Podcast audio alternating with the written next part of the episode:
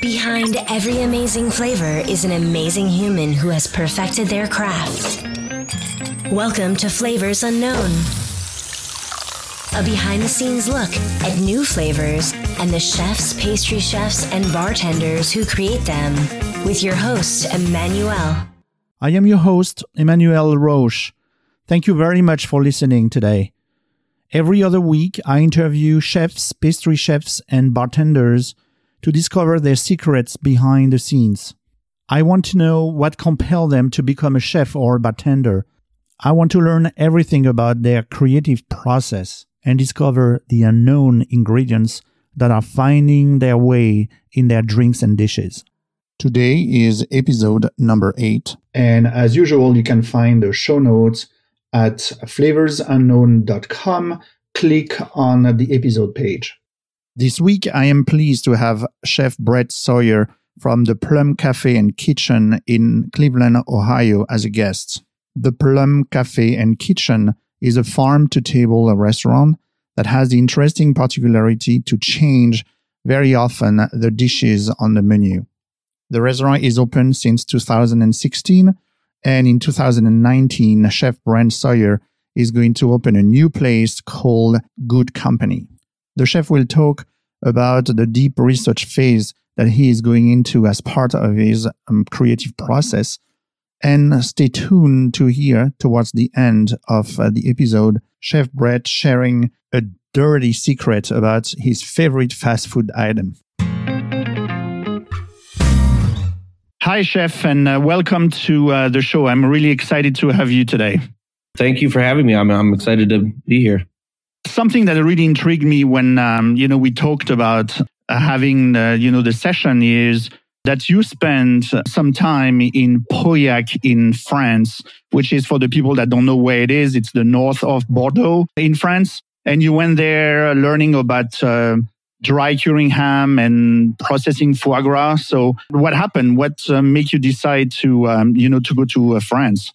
So well, I was um, living in Akron, Ohio at the time, going to school, going to college, kind of aimlessly. For something to do. I was about twenty-six years old and uh, really just wasn't into school. And I was looking for something else to do, to travel. And I found a job as an au pair in, in Pauillac. So that's what I went there to do originally. And that's, uh, that's what I did while I lived there. So nothing about cooking? Nothing at all. No, at the time, cooking was very much just a hobby for me. I was working in restaurants as my part-time job while going to school. But at the time, I was not cooking in restaurants. So moving to Pauillac was uh, was kind of a last-ditch effort to not have to go to college. What happened there where, in fact, you went into learning this, you know, trade about like tr- uh, drying and curing ham and processing foie gras? Once I got there, you know, it was such a culture shock. You know, I'm, a, I'm from a small town in Northeast Ohio and uh, hadn't really been outside of the country very much at that point and very much just kind of moved there and threw myself into, you know, learning what I could about everything that I, I encountered. And uh, so it was the first time I had ever had foie gras or dry cured hams or anything of the sort. Uh, I didn't even know anything about it. So, you know, I just did what I could uh, and learned what I could while I was there about it, while still fulfilling my duties of taking care of two very young, two and four-year-old boys. Okay. And uh, if there's anything that you have learned there that you're applying uh, today in, um, you know, in, at the restaurant?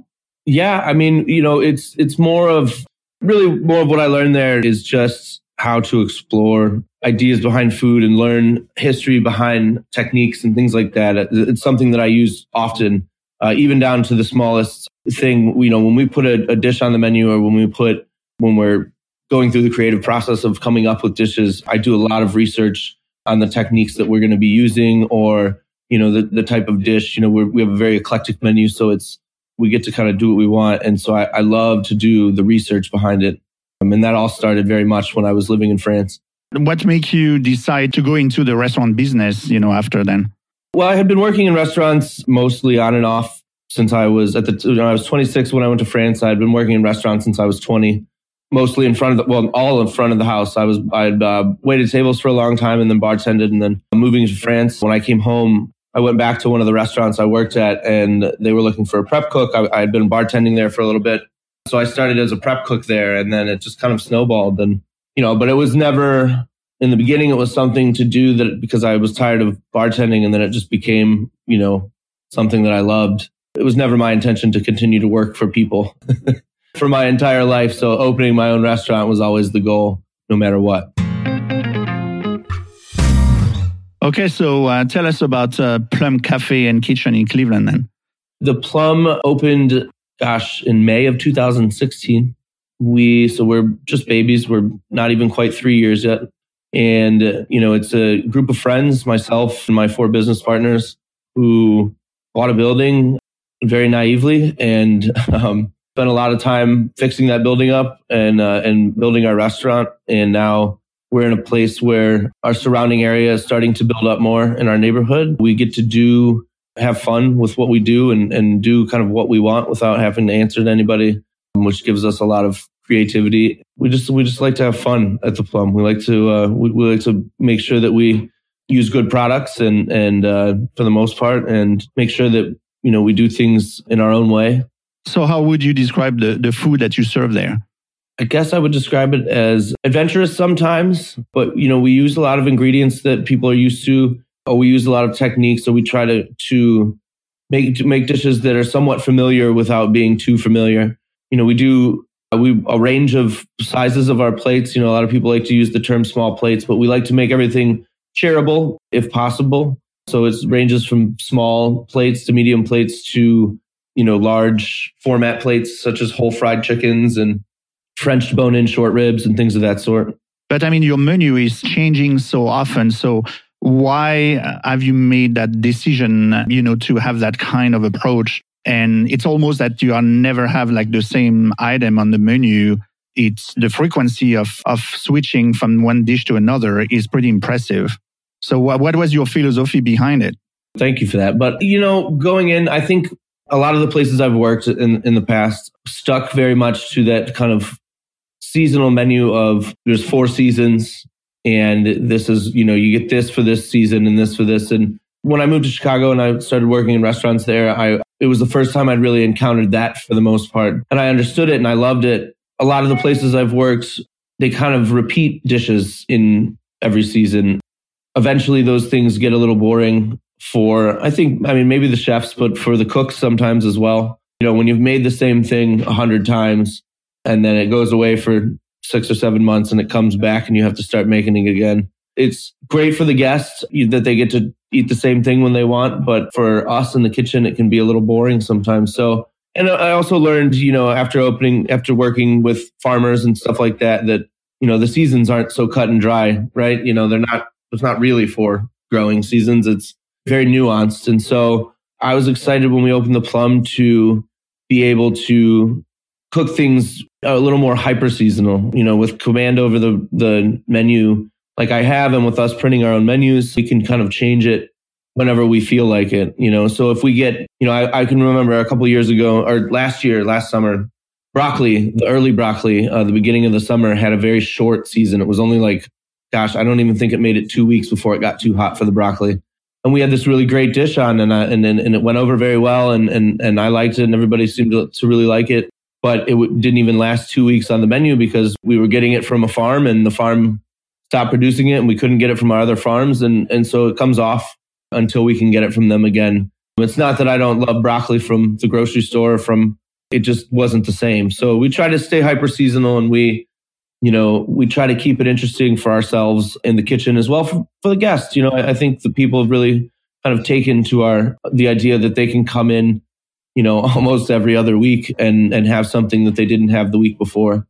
How do you deal with potential disappointed like customers then that usually want to come back and eat their favorite dish?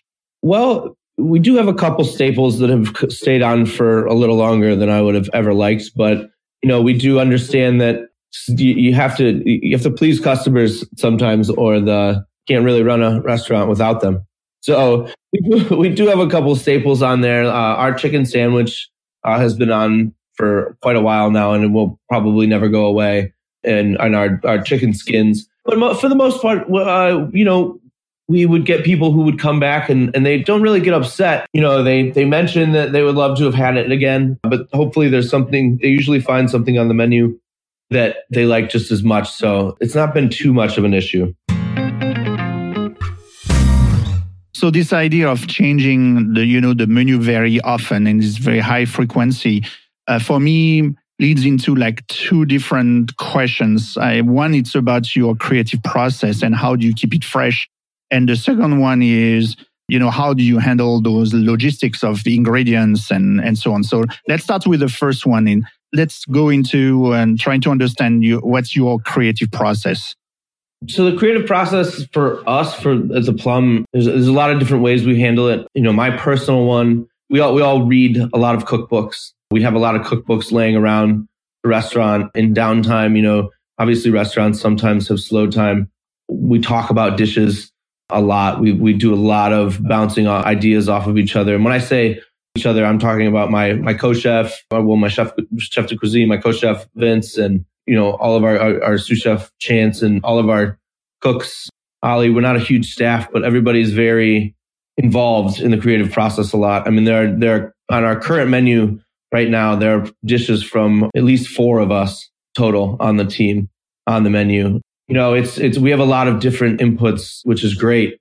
You know, we have a, such a talented team right now that bouncing ideas off of each other is just like, it's wonderful. It comes from my personal creative process. A lot comes from things that I've already eaten, things from my past, my memories of certain foods, things that I love that sometimes I maybe don't like to admit, certain fast food items and things of that sort.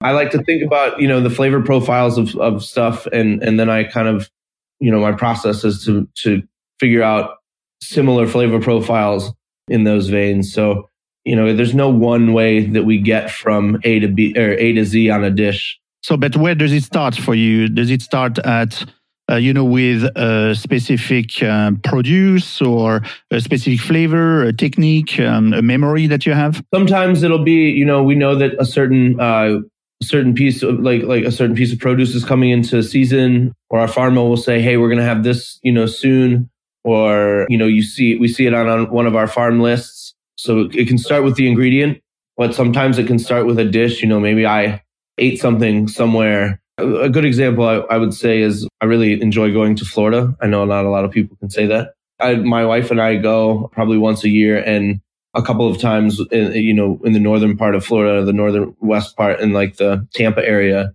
Saint Petersburg. There's a lot of fish houses, and a lot of Florida has, uh, in their seafood houses, have a smoked fish dip.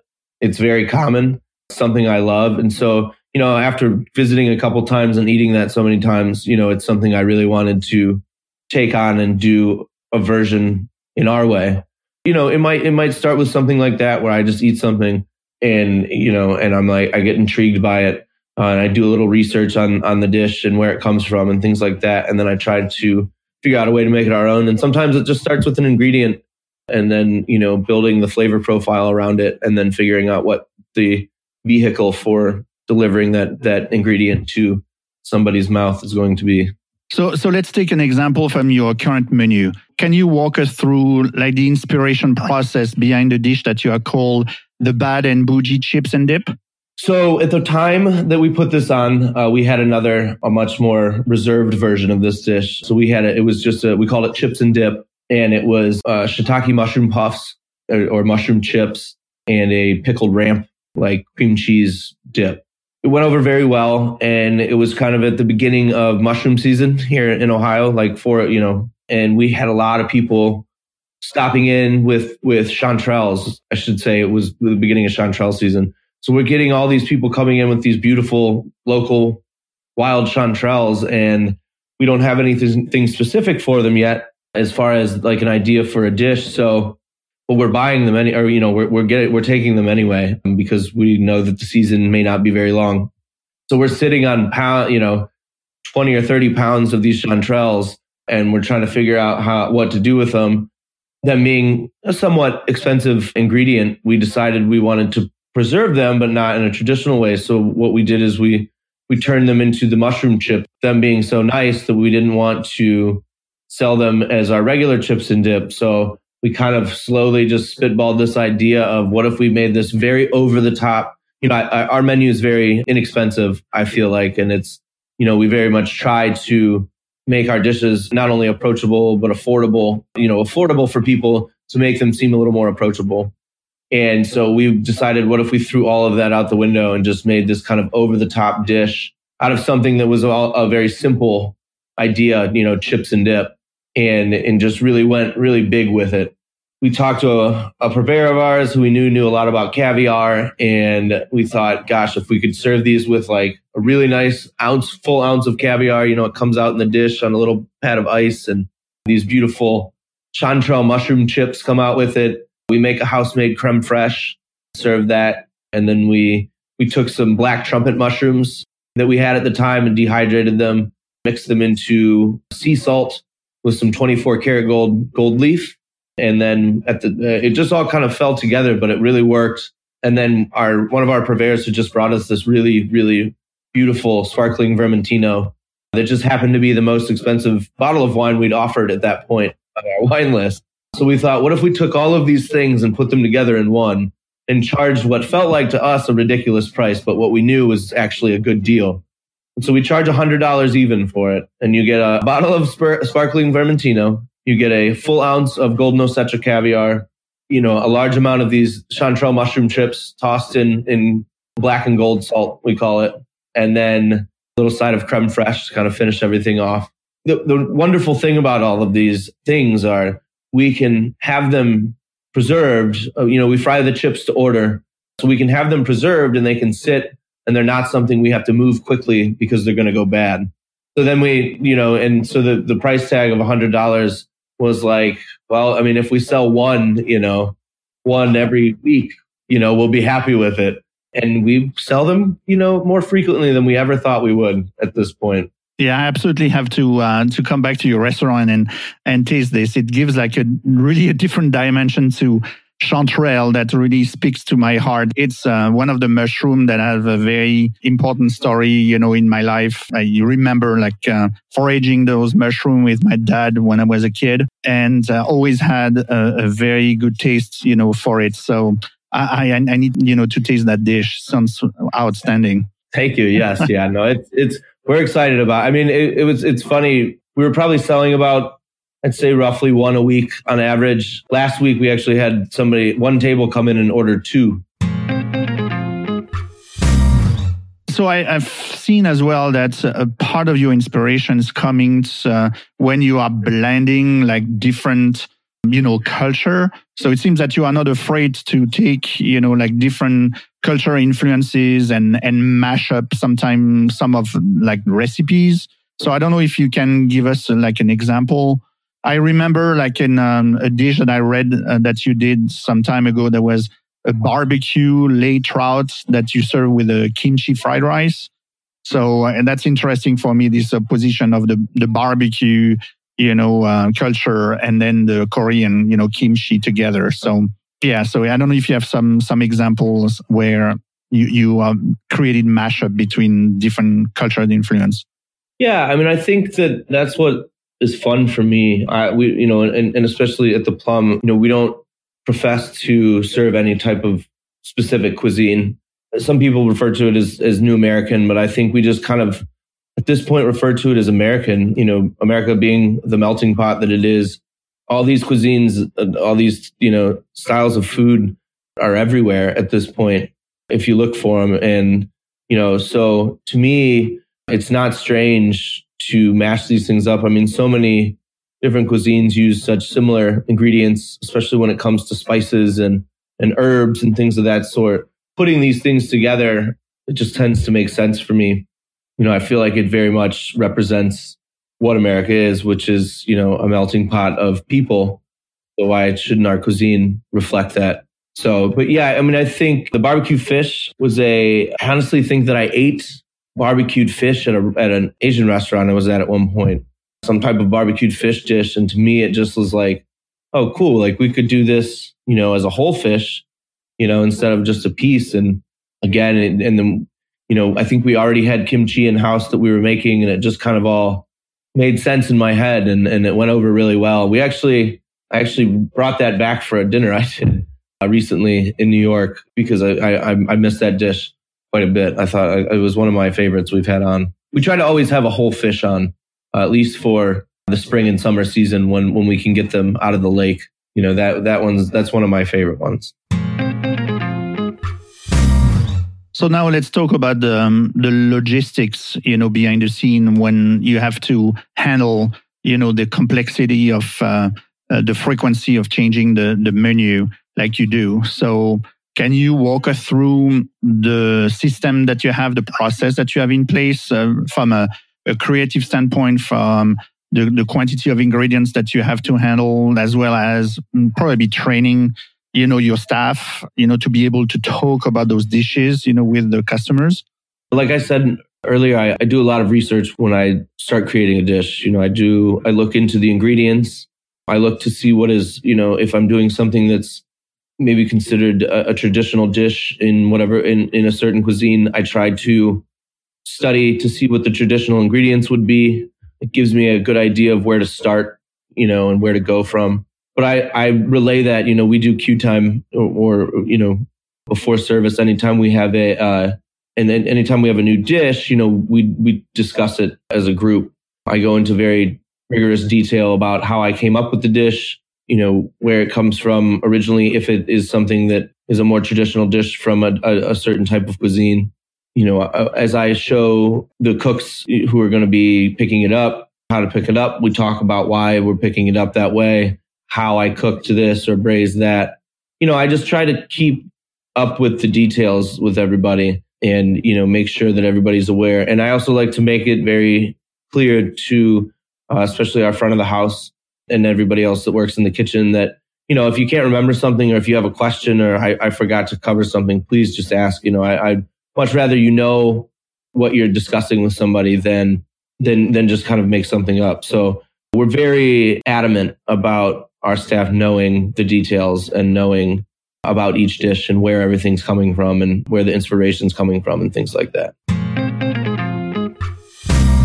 So let's go behind um, a little bit behind the scene now. So you opened this uh, restaurant in two thousand sixteen.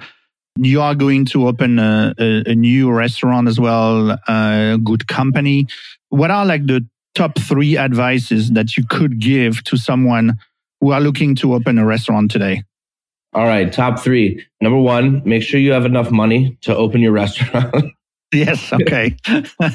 You know, that's something we ran into with the Plum. I said, I said in the beginning, earlier that we were very naive when we went into this, and it was, you know, we were all uh, starry-eyed and whatnot, and uh, we just did not realize the type of money that we really needed to open a restaurant and have it be open smoothly. So, so what does that mean, having enough money? You know, just make sure that you have a budget. Make sure that your budget, that you stick to your budget. Make sure that you know that you have enough money in the beginning, you know, budget for opening costs as far as things that you may not think about, like labor and and things of that sort. And there's just there's just a lot of things that can get missed very easily in the beginning. And, you know, especially when you're young and it's, you know, you know, I, I did it with four people who had never ra- opened a restaurant either. And so we just went in somewhat blind, I feel like, and and we've gotten very lucky, you know. I'll, and I'll say, I'll say my second thing is know who you're opening a restaurant with. Make sure it's somebody that you can be around and be with all the time, you know, that you get along, that you can get along with, uh, that you can fight and make up easily. It's there's a lot that goes into it, and and having the right people in your corner and on your side is a huge deal. For sure. So, and then I would say the third thing is don't be stubborn. You need to, your business needs to work. You you go in with an idea and an ideal of exactly what you want your restaurant to be. You know, you can stick to that, but your guests are going to tell you slowly what they want your restaurant to be. And you don't have to listen to every one of them, but you have to listen to some of them. You have to be willing to roll with the punches and to change a little bit here and there, because you can stick to your ideals and your guns all you want, but if nobody's walking through that door, your ideals aren't going to get you very far. And and I and I mean that in the way of, like, we went in with a certain idea of how we wanted to serve our food, with with the way we wanted service to go. At some point, we realized it just wasn't working. So we addressed the situation, we figured it out, and we changed a little. And our service got better and people seemed happier. So, you know, we went in thinking we were going to be a little bit of everything for everybody. We were going to do retail and we were going to do coffee in the morning and we were going to have lunch. And now we are a dinner only restaurant, you know, that serves brunch on Saturdays because we realized that, you know, our area didn't need a lunch spot and that we were wasting our, we were wasting time trying to push a menu that wasn't working. So, you know, you just have to be, you have to be flexible. You have to be ready to, you know, to make a change for the better of your business when opportunity presents itself. What are the other chefs that uh, do you look up to? Oh gosh, you're gonna make me sound like a fanboy, but that's okay. I have a lot of chefs from my past that I've worked with that are, I consider friends now. Matt Troost from Good Measure in Chicago was one of the first chefs who really showed me what it was like to be a cook and, and to work in restaurants. Jonathan Sawyer from Greenhouse Tavern was my chef up until I opened the Plum. But I look at people, I have a good friend in, in Miami, Michael Beltran, who owns a restaurant called Ariette, and he is just killing it down there. His work ethic and his food and just everything he does is top notch, and he's just a good human being, close friend of mine. But people like Jeremy Fox and Justin Severino, Chilla Thackeray in Pittsburgh. Oh gosh, I mean, pretty much everybody I meet who is doing what we do, I feel like I now know what it takes, at least a little bit, to run a restaurant. And so anybody who's doing it and doing it successfully, I think, but also the people that are changing the way that we think about how kitchens are run and uh, and the culture of of restaurants. You know, we we very much try to adhere to, you know, we don't yell in the kitchen. We don't put you down. We give you weekends off if you need it. We want you to have a life outside of our restaurant because we want to have a life outside of our restaurant. You know, I mean, it's there's so many chefs that I could name, and I know I'm just going off the top of my head. Can you achieve the work-life balance in having a restaurant? I think you can. I think if you have the right team and the right mindset, I think it's I think it's very possible. It takes a lot of work. I think it takes almost as much work as just, you know, throwing yourself into the restaurant all the time. You know, as the chef, you set the example, right? If you can be the beacon, if you can be the leader in that way, and you, everybody else who works with you will follow. So I, I think it's very possible. I think we're we're we're doing a good job of it currently, but we're also about to open a second restaurant, so we'll see we'll see how long that lasts. So talk to us a little bit uh, about this new adventure, Good Company. What will it be? It's a new concept completely. We're going for a little more casual, a little more neighborhood hangout place. We're going to be doing burgers, fries. It's going to be it's going to be bar food, but bar food done our way. And we'll have a nice, you know, an equal amount of vegan and vegetarian options at the bar as you know, as we will your kind of average. So we'll do wings and we'll have monthly specials of I think larger plates such as uh, chicken marsala. So we'll do, it's going to be a little more playful, a little more everyday, I guess, is the is the term that we keep using for uh-huh. the food. And it will be in Cleveland as well. It will be in Cleveland, oh. yes. It's about it's about five minutes drive from the Plum. Uh, it's in a neighborhood called Battery Park, and it's right by the lake, uh, right near Edgewater State Park, which is the kind of the beach on the lake. So we're very excited about it. It's we're going to be also producing all of our bread and pastries and things like that for both restaurants out of there. So we have this very talented pastry chef, Nolan Tidwell, that works with us now. We wanted to give him a place where he could kind of really express himself. So he's going to be doing all of our bread and, and buns and things like that for both restaurants in-house. And uh, same with pastries and ice cream. And, and we're really going to we're gonna push a, uh, a lot for him moving forward. So. So what is the one piece of equipment in the kitchen that you cannot live without, and other than your knives? Oh, goodness. This is a tough one. I immediately kind of jumped to KitchenAid, but, you know, I guess all that stuff I could do by hand. The Vita, the Vita Prep is pretty, pretty essential to most kitchens, but... So no sous vide at your, in your kitchen? Yeah, no, I mean, it's, you know, we love it and we do use it. We definitely enjoy a good circulator and we, we use it quite a bit. But I feel like the majority of things that you do in a circulator, uh, a lot of them you can do in an oven or a pot. You know, it just takes a little more time. But I, I would say, I mean, gosh, I mean, a Vitamix is, is essential. It's kind of hard to make a puree without a good blender. So when it comes to um, new ingredients, and I'm sure there's a lot with, you know, the variety of menu and dishes that you have. So what are the some of uh, the new ingredients and unknown flavors that uh, you have experimented with and have made their way into your menu recently? I know one thing that we really, that we we love every year that we get, and it was new, one of our farmers brought it to us, is um, kale shoots, what we call them. So the It's kind of a, the, like when the when the kale starts shooting up and uh, the shoot at the top of the plant, it looks a lot like broccolini or or uh, you know, it looks a lot like broccoli rob, like rapini. I mean, it's very similar in look and texture, but it's much much sweeter and much less bitter. That's something that we've been using for a couple of years that we love that we don't a lot of people use. But also baby corn. I'd say baby corn is the one thing that makes it to our menu every year in one way, shape, or form. It's whether, you know, it, it's it's always a different technique of, of cooking it, but it's probably one of my my favorite things that we get from our farmers every year. You know, it's not like a crazy ingredient when you think about it. I mean, you see it in a lot of Asian food, Asian American food and things like that, stir fries from Chinese restaurants and whatnot, but getting it fresh with the husk on. It's so tender and, and the husk is very tender and the silk is very tender and you're able to really eat kind of the whole thing. Any specific um, condiments or sauce that, um, you know, that are um, interesting and intriguing, you know, to you? Right now, I'm insanely intrigued by Big Boy sauce. What is that?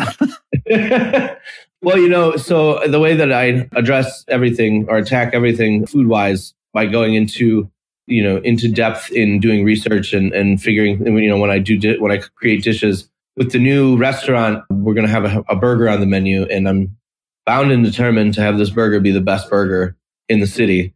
And so we've really gone on this kind of R and D into this R and D rabbit hole with burgers, with hamburgers lately.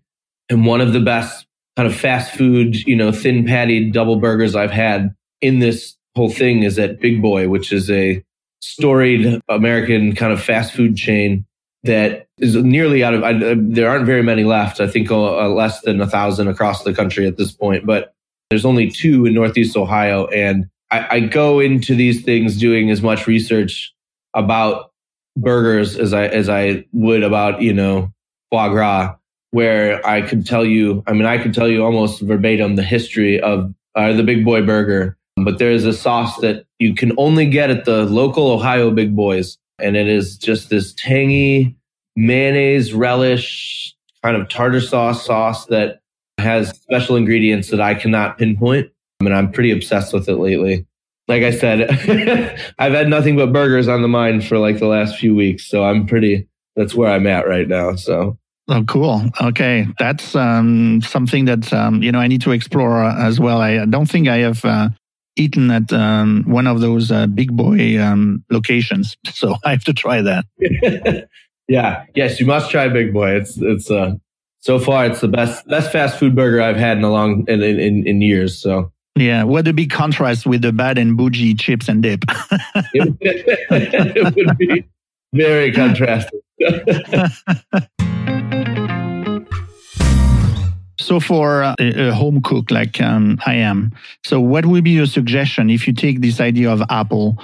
What suggestion would you give me to come up with uh, interesting and creative dish or, you know, that I can give an unfamiliar twist, something based on apple? I think that people, when they think of apples, they think of pie and desserts and things like that. They don't think of savory dishes all that often. So I, I think that I would suggest that you, you use it in something that maybe you would normally use potato in, or you know, add it to something like chili. Could give a very wonderful sweetness as well as a nice like texture to something like chili, or add apples to your mashed potatoes. I think that's a, a something that people don't do enough of. Just throw, you know, probably like three or four potatoes that you that you make for mashed potatoes. Just throw it one, cut an apple up and throw it in there. And you just add this really nice sweetness to it. Okay, so we are at the end of our uh, discussion here, Chef, but I have a series of five rapid-fire questions for you. Where do you eat or have a drink in Cleveland when you are off the clock? Well, we tend to go to B and G Tavern, which is across the street from the Plum, a lot to have drinks after work. Food-wise, the Black Pig, Banter, Ushabu, Larder, a curated delicatessen. My friend Jeremy Umansky and Kenny Scott are just killing it over there with their version of, of a traditional deli. Yeah, uh, drinks, Spotted Owl, of course, beautiful cocktails, Porco Tiki Lounge for tiki drinks. I mean, everybody loves a good fruity tiki drink, right? Absolutely. So give me three dishes that you would not live without cooking or eating. I was just thinking about this the other day. Queso fundido is one of my all-time favorites. I think that I would just have to have that for the rest of my life. So, you know, melted cheese and flour tortillas and chorizo. Dry cured hams are number one for me. I, you know, I don't think I could ever live without eating prosciutto again or a nice country ham. That's some one of my favorite ingredients. Roast pork. My my mom's roast pork is, uh, well, and essentially is also my grandma's roast pork. You know, we get it at holidays, and that's like the reason I look forward to Christmas is the roast pork. So. So you said you had a lot of uh, cookbooks. Well, so can you name two of your favorite? My all-time favorite cookbook is The Joy of Cooking. I think that it is just a an essential book to have. It's so informative. There's plenty of background on all the in- ingredients and the recipes. It's in its, gosh, I think it's in its like seventy-fifth or plus edition. So, you know, there's a reason they keep reprinting it and people keep buying it. And then... Currently, I'll say that I, I couldn't say what my favorite is right now, but I can say that the last one I read, the last solid, co- like last cookbook I've read fully, I have a couple that I'm just still waiting to tap, but State Bird Provision was a very good, very solid book. I really, I really enjoyed a lot of the recipes and a lot of the background in that. I really enjoy re- cookbooks that, that have more than just recipes. I like to hear the story of, of the, the chef or the, or the restaurant that they're based around. I like to hear the stories of, you know, as anybody around certain ingredients or certain, certain, you know, recipes in, in the, in the book. So I, yeah, State Bird was, was really good. It was a gift from one of the cooks at the Plum and, uh, and I, and I loved it. So. So are you breakfast for dinner or dinner for breakfast? Oh man, depends on the day, but I'm probably more dinner for breakfast. Wow. So what, what do you do then? Mostly I don't eat anything, but when I do, it's usually later. So it's usually more of like a... Brunch type. Yeah, brunch time. So I love a lot of Mexican food for breakfast. I like to go get tacos. Although I do love, my wife makes the best egg sandwich in the world. So sometimes I get a nice surprise. I wake up and one of those is waiting for me. That's always my favorite breakfast. But most of the time I end up just eating an apple or a banana and drinking some coffee in the morning. So you said that, you know, one of your, um, you know, pleasure is to um, taste like different fast food items. So what's your, what's your favorite one? What's your favorite fast food, you know, product? So the chili cheese burrito at Taco Bell, hands down, without a doubt, is the above all. Really? Yes. I would not have expected that. I'm not even quiet about it. I'm a very big advocate for Taco Bell. I actually just did an interview with a nice gentleman, Ryan Joseph, for a Thrill List article that he released about the chili cheese burrito. You know, he wrote a whole a whole article about this wonderful fast food item because it's very it's a very uh, Ohio thing, apparently. I didn't know this, but it's like a regional thing. Northeast Ohio, some of Michigan, and Wisconsin is where you can get the chili cheese burrito, but you can't get one anywhere in New York or California or most of the South or Southwest. I love chili cheese burritos, and that's my dirty secret. Okay, Chef. So thank you very much for your time and being a guest, you know, at uh, on Flavors Unknown. I guess next time I'm in uh, the area, I have one to try the chili, uh, you know, ch- burrito, and I have to try the Big Boy, you know, burger. We'll spend a day. I'll show you. I'll show you all the good stuff, Manuel. And I have to come back to uh, Plum Café and Kitchen for this uh, wonderful Bad and Boujee Chips and Dip that I have to try. Yes, please do. Thanks for having me. I, I, it was a lot of fun.